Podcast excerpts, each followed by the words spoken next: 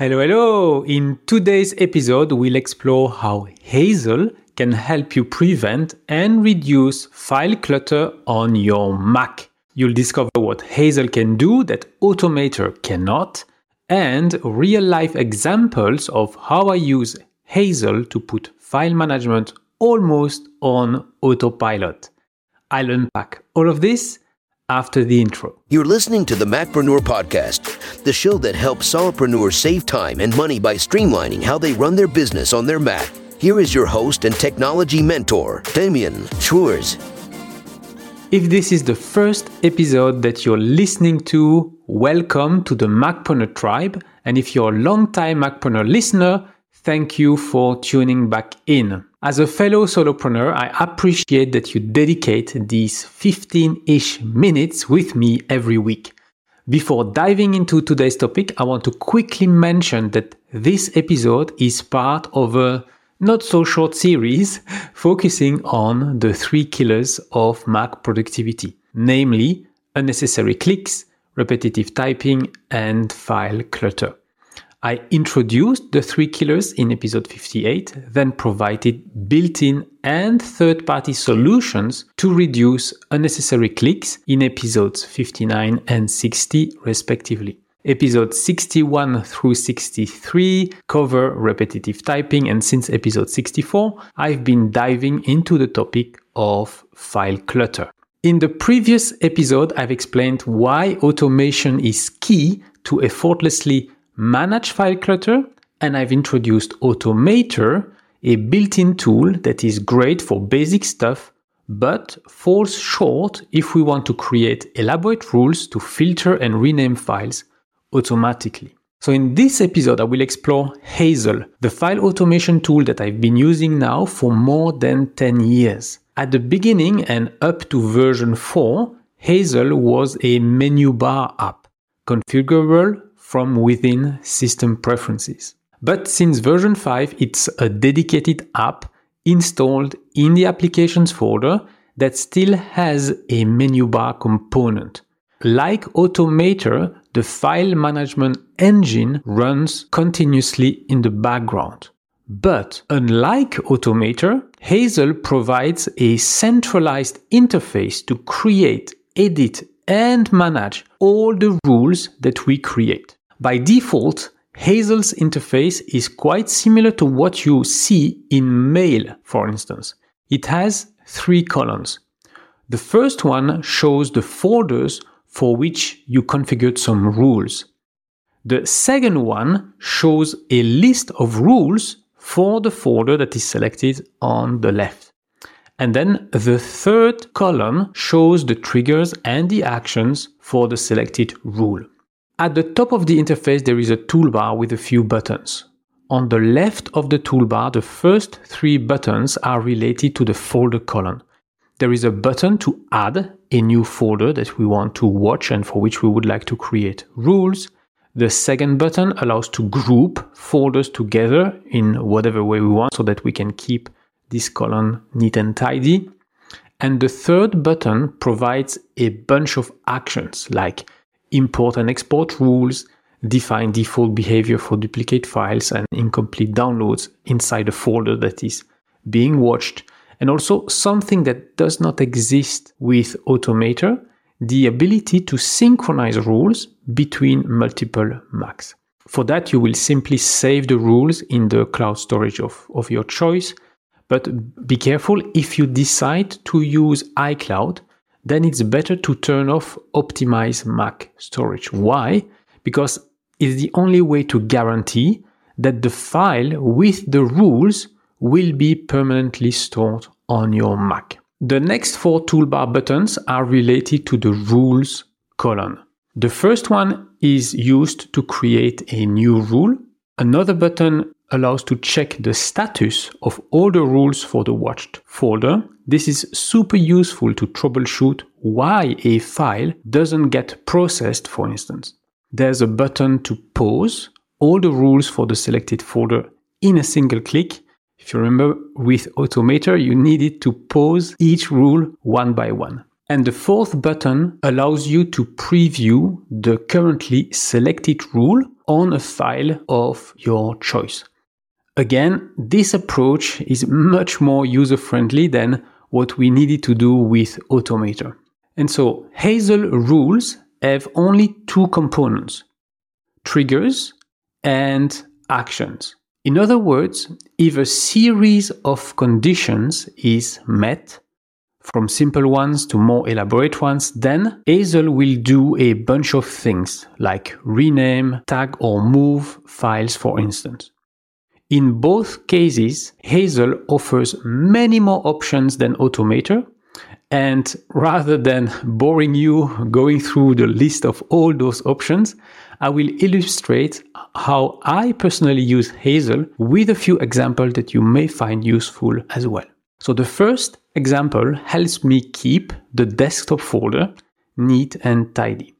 So there are two sets of conditions that need to be met for the rule to kick in. The first set says if it's after 11 p.m. or if a file gets the color label green. And the second set of conditions states that it will work for everything except for folders and aliases. So aliases are shortcuts to existing files and folders. And so for any of the matched files, three actions will be performed. The color label will be removed if there was any. The match file will be moved to the downloads folder. And then a tag named Hazel will get added to the file. In other words, this rule automatically moves stuff from my desktop to the downloads folder, either when I manually add a green label to the file or every day at 11 pm. The second example helps me keep the downloads folder neat and tidy. There are six conditions that need to be met for the rule to kick in. It can't be a folder, it must not have been created or added or modified in the last two weeks, the color label cannot be red and it must not be tagged keep. And so whenever these six conditions are true, then one simple action is performed. The file is moved to a dash archived subfolder that is located within the downloads folder. What it means is that if a file has been stale for two weeks and either I didn't move it or another rule didn't kick it to, to handle it in, in the meantime, I've decided to put that file away just in case. In essence, it's a little bit like sweeping old stuff under the rug, but in the virtual environment. I could have chosen for the action to be moved to trash, but I decided against that simply because the trash is not backed up by Time Machine. And I wanted a way to recover the content of that Dash archive folder if anything happened to my computer. The third example is the improved version of handling the purchase orders that I uh, introduced in the previous episode. If you remember, with Automator, I was renaming the file using the date that I was processing it. Now with Hazel, it's actually possible to use a date that is written inside the PDF. And so here are the three conditions that need to be met for that rule to kick in. First, the name needs to start with EasyTech-AP. It needs to be a PDF. And inside the PDF, there needs to be a date, but formatted in a certain way. And this last uh, condition is really what makes Hazel far superior to Automator. The syntax is contents contain match. And then we specify a matching criteria. In this example, I have chosen a custom date, but it could be a specific word or a specific number. It could even be a combination of letters and digits. The possibilities here are really mind boggling. In the case of the purchase orders, the date has actually a specific format. It is the day in one or two digits. So if it's the 2nd of September, it will be the number 2 and not 02. Then a space, then the full month in letters, for instance, September, then another space, and then the year with four digits. And what is really great with Hazel is that creating this pattern is just a matter of drag and drop and then typing the spaces in between. And what's super powerful is that whenever such a date gets matched, it also gets saved within a token that can then be reused later on. Which brings me to the actions that will be performed for these purchase orders uh, landing in the downloads folder. The first action consists in renaming the file by prepending the date that was found within the purchase order PDF file itself. And so even if I download the purchase order two or three days after it landed in my email inbox, it doesn't matter. The renamed file will get the correct issue date in the name. And then the second action is to automatically move that file, that PDF file that has been renamed, to a purchase orders folder inside the client's main folder somewhere on my Synology NAS. And like with Automator, we can specify what to do whenever a file with the same name already exists in the destination folder. So we can decide to rename, replace, or throw away the existing file. But unlike Automator, we can also decide the opposite. We could say, keep the existing file intact and throw away the new one, which can be useful when we have sometimes duplicate files that are downloaded and we want to make sure that we keep the last one intact and archived. So now let's go through the pros and cons of Hazel. The killer feature of Hazel is really the ability to relatively easily extract almost anything from within files, including PDFs, and then reuse that information either for subsequent conditions, but also within actions, like what we have done with renaming a file, for instance. The second biggest advantage of Hazel is the centralized management of all the rules that we have created, followed by the ability to synchronize those rules between multiple Macs.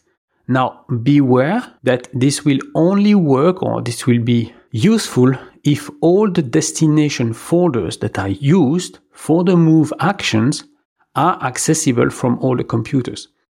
Imagine a rule configured to move stuff to an external drive that is connected to an iMac.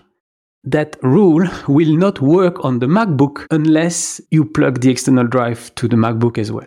Now, the good news is that whenever you sync rules for a given folder on a new computer, all the rules are turned off by default, which prevents any potential mishap on the new computer. And the, the other good news is that it's also possible to deactivate a rule on one computer, let's say the MacBook Pro, while leaving it running on the other Mac, the iMac, without affecting the synchronization. Another thing that makes Hazel a much better value proposition than Automator is the wider range of triggers and actions that it can perform. For instance, you can trigger actions when a file gets renamed or when the number of files within a folder reaches a certain value. And then on the actions side, you can easily sort files into subfolders and name those subfolders following a pattern that you can customize. So, for instance, you could decide to archive stuff in subfolders that would be the year dash the month. So that's an, something that's useful, for instance, for, for pictures. Or you could also create subfolders automatically based on the kind of files. So you would then have a folder for PDFs, one for images, one for videos, and so on. And it looks a lot like the Apple's built in stacks features, but it would be then folders. And also, what is better than stacks is that you can do that anywhere on, on your computer, not only on the desktop. The last advantage of Hazel is a couple of features that Apple isn't providing yet and that are especially useful for those who have laptops with 128 or 256 gigabytes of internal storage.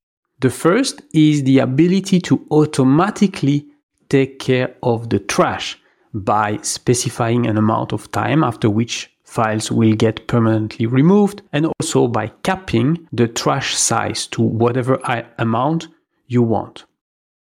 And the second is a feature called App Sweep, which can automatically remove hidden folders, which usually contains logs and cached files that are left behind when you remove an app by putting it in the trash. The thing is, few people realize that removing an app from the applications folder does not entirely remove everything. It's a little bit the equivalent of breadcrumbs that would be uh, left behind. But sometimes those breadcrumbs actually occupy a lot of space up to several gigabytes.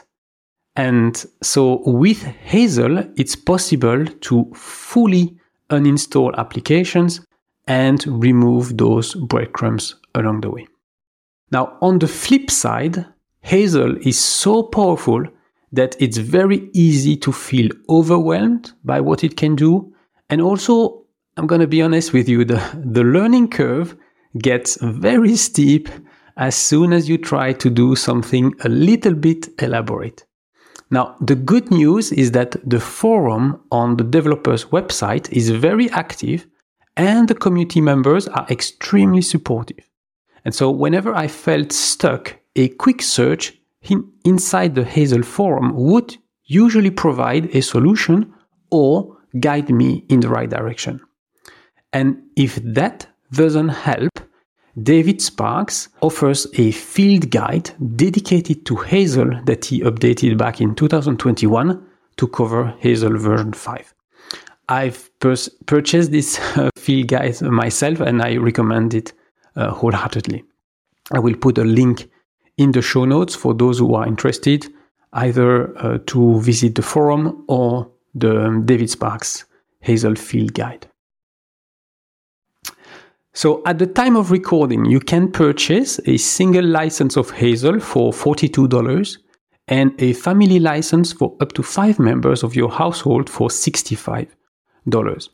Upgrading from a previous version costs 20 bucks and in preparation for this episode, I realized that I already did two upgrades. So I went from version 3 to version 4, and recently I upgraded from version 4 to version 5. All in all, I believe the value that Hazel provides is incredible, and that the time that I save thanks to a handful of well crafted rules more than compensate the cost of this software. And best of all, the developer offers a 14 day free trial. So you have ample time to try Hazel out and see for yourself how much time you can reclaim.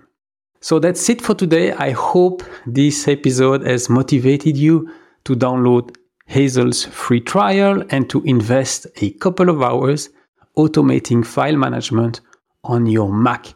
If you do, please send me a DM on social. I'm, I'm at MacpreneurFM on Instagram, Facebook, and TikTok. I'd love to know what automation you have put in place and how much time you have reclaimed as a result. This is the last episode in the series covering the three killers of Mac productivity. Starting with the next episode, I'll kick off season three of the podcast that will cover artificial intelligence and how solopreneurs can leverage this emerging technology to streamline their business. I will start by defining what artificial intelligence is and what it isn't, then highlight various applications of AI and more importantly, what tools and techniques we can use on our Mac to be more efficient and productive so we can best serve our clients and enjoy more free time along the way. So that's it for today. If you haven't yet taken the free quiz that will give you personalized tips on how to tame the three killers of Mac productivity, head on to macpreneur.com forward slash score. So visit macpreneur.com forward slash score for personalized tips on how to boost your Mac productivity today. Until next time, I'm Damien Schreurs, wishing you a great day. You've been listening to the Macpreneur podcast. If you've enjoyed the show, please leave a review and share it with a friend right now.